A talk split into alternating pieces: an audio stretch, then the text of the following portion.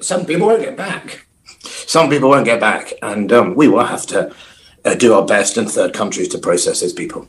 Why do you feel it so personally, Mr. Wallace? Because I'm a soldier. Um, because it's sad, and the West has done what it's done. And we have to do our very best, Nick, to get people out and stand by our obligations. And 20 years of sacrifice um, is what it is. That is the UK's Defence Secretary Ben Wallace breaking down on uh, national TV, admitting that uh, many people will not get out of Afghanistan. He was a soldier. So he takes it very personally, obviously. Afghan interpreters um, who helped allied nations, including ours on the front line, these are people we promised to protect and we have now abandoned. And, and we had years to resettle these people. The Trudeau government knew months ago that the Biden administration was pulling troops out. And for whatever reason, this government decided to do nothing. Not until now, with the Taliban in full control. To make even what's already bad worse, the co founder of the Taliban, one of the most dangerous men in the entire world, has now just been flown into Kabul. Greenlit, I will say, by the United States.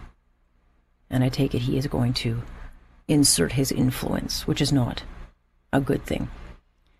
The bottom line is our time to get these people out is slipping away. And I spoke with a former Afghan interpreter who just arrived to this country uh, last week with his wife, daughter, younger uh, family. His brother is still in Afghanistan. His kids are there. His family is still there.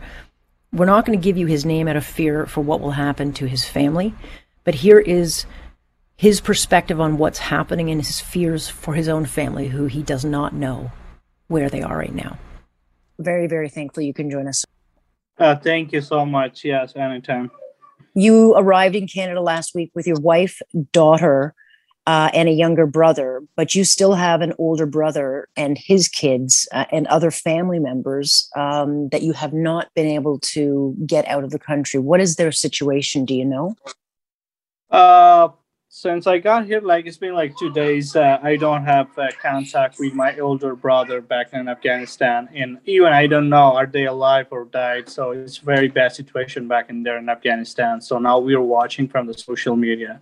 It's very bad, and Taliban control all the country. So it's very hard for me to hear from them uh, I'm trying to uh, get his contact and trying to uh, call different people. I like, do you do you know where's uh, my brother? Where's my the rest of my family back in there? So it's very I'm concerning about them. So even I don't know where that where they at.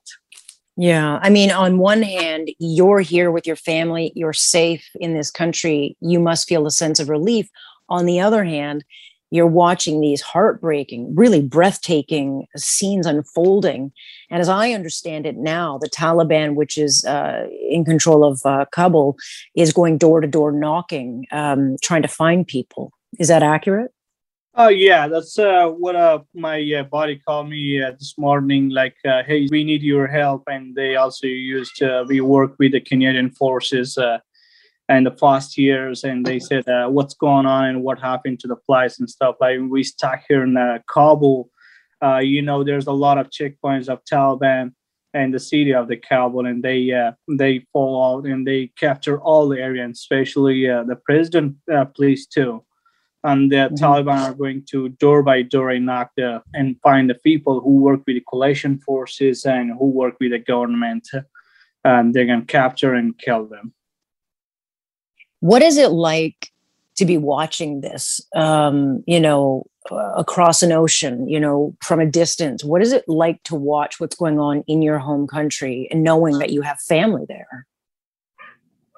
Uh, since we're watching them, they're uh, people trying to uh, get to the airport and uh, as the evacuation, that's the U.S. forces uh, already uh, control the Kabul airport and the runway, and they're not let the people Afghans to uh, enter the uh, airport and to pick up by the airplane. And there's a Taliban in front of the airport, and they are and they are shooting the people, and they killed a lot of people mm-hmm. and like about like 400 people, and also majority of them injured, and majority of them they're killed by the Taliban, and they now staying and hiding themselves to the uh, to the safe house or somewhere else, and even they cannot reach to the airport it's incredibly frustrating um, as a Canadian. Um, you know, this country fought in this uh, battle, um, you know, to give stability to the region, to make sure young women and girls could go to school, to give freedom to the Afghan people. The Americans went in as well. And um, for whatever reason, it all slipped away in a matter, it seems like days. How did the United States get it so wrong in pulling these troops out so quickly? I mean, it's not about whether they were allowed to go or not, that is their decision, but how did things get so out of control in just a matter of days? Uh, well, nobody knows about that. So that's the American fallout from the Afghanistan, and I mean, like they work over there, like they, uh, they, they, they spend like a trillion dollars, and they train the Afghan forces. Uh, uh, you know, like I don't know why they left Afghanistan and they fall up to the Taliban.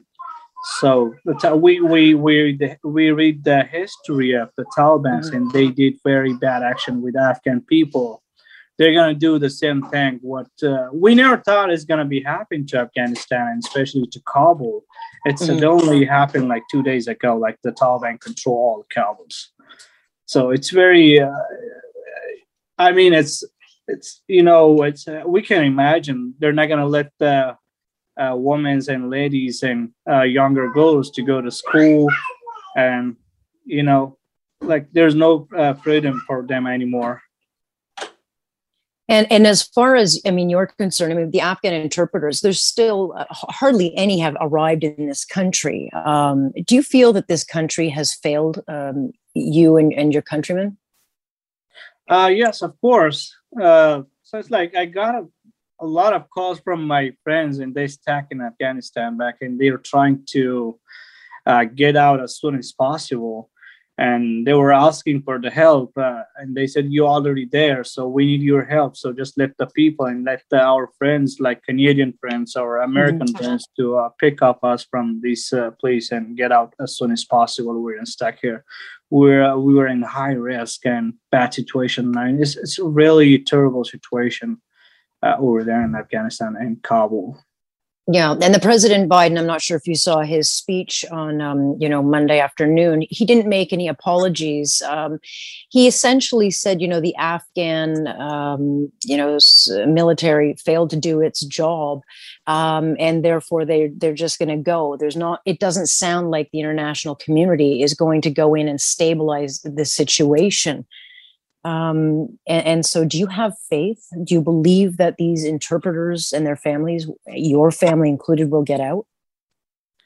Uh, I'm not sure about that. That's uh, what I saw the Biden speech on CNN live video. Uh, he was saying like, uh, "There's no more. Uh, uh, we're gonna just pick up the American diplomatics and also American citizens. We're gonna pull up them." And he also mentioned that uh, we're gonna help out with the uh, SIV, special immigration visas, uh, their families. We're gonna pick up them too, but we are not sure. So how, uh, how when it's gonna be happen? So we don't know about that what do you want the Canadian people to know? Because this is an issue that many people in this country do care about. Um, you know, we're in an election right now, and so people are very distracted, but we are watching these images of people climbing into planes and falling out of them. That's how desperate they are for freedom.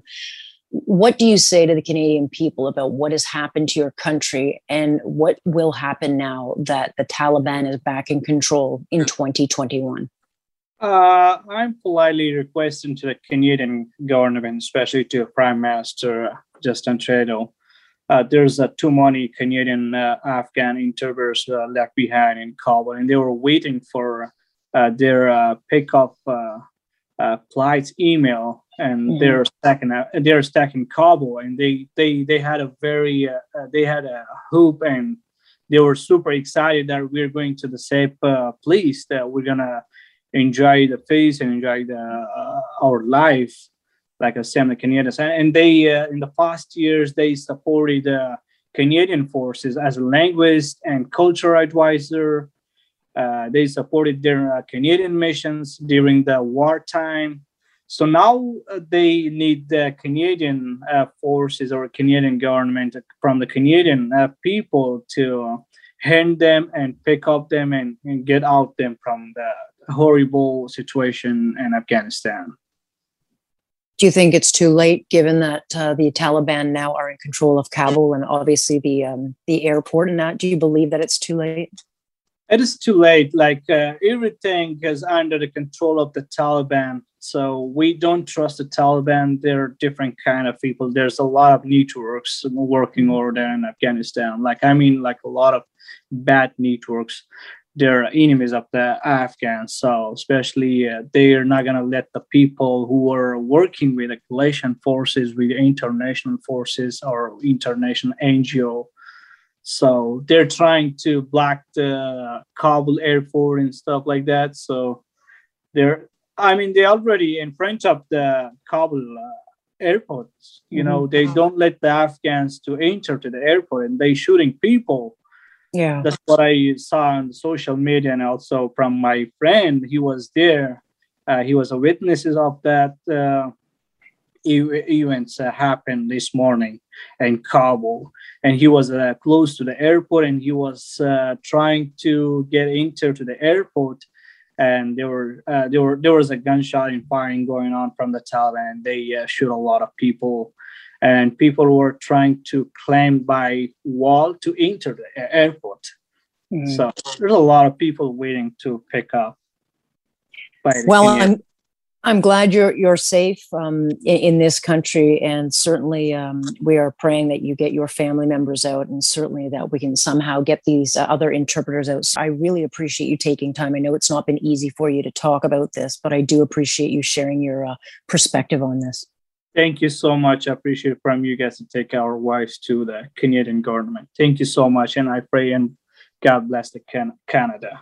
Thank you. May, thank you. And thank you for your service to this country. That is just one of the very few Afghan interpreters who is now in this country, but there are so many more who have not been able to get here. And unless we keep up the pressure to get them here, then they will not get out of that country. So we'll continue talking about it.